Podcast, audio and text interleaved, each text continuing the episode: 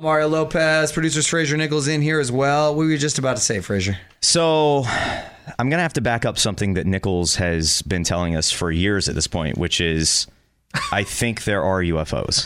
Uh oh, what happened now? this morning, I was outside with my dogs and I kind of glance up and I see something that I cannot explain. I shot video with my iPhone, which we'll put on the website. We're gonna have to put it up. and you can go look at it. You can Okay. determine yourself. But Nichols looked at it and It's unidentified. I can confirm. It's it's, it's not moving like a plane. It was way too high, and the lights were too weird to be a helicopter or a blimp or anything. I suggest you guys don't party in the mornings.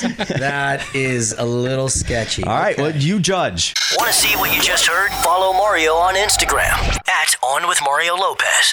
We'll be right back from the Geico Studios. Whether you rent or own, Geico makes it easy to bundle home and auto insurance. Having a home is hard work, so get a quote at geico.com. Easy.